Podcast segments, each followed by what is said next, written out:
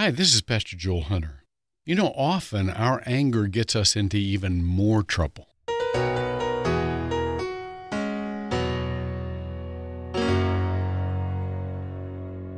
The police officer had chased a lady going way over the speed limit.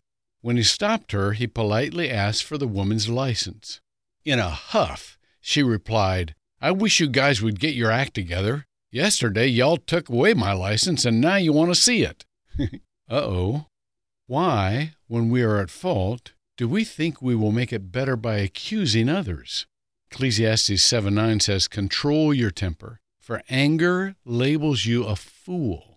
Proverbs 14:29 says, "Whoever is patient has great understanding, but one who is quick-tempered displays folly." Let's control our temper today. Then let's go one step more positive.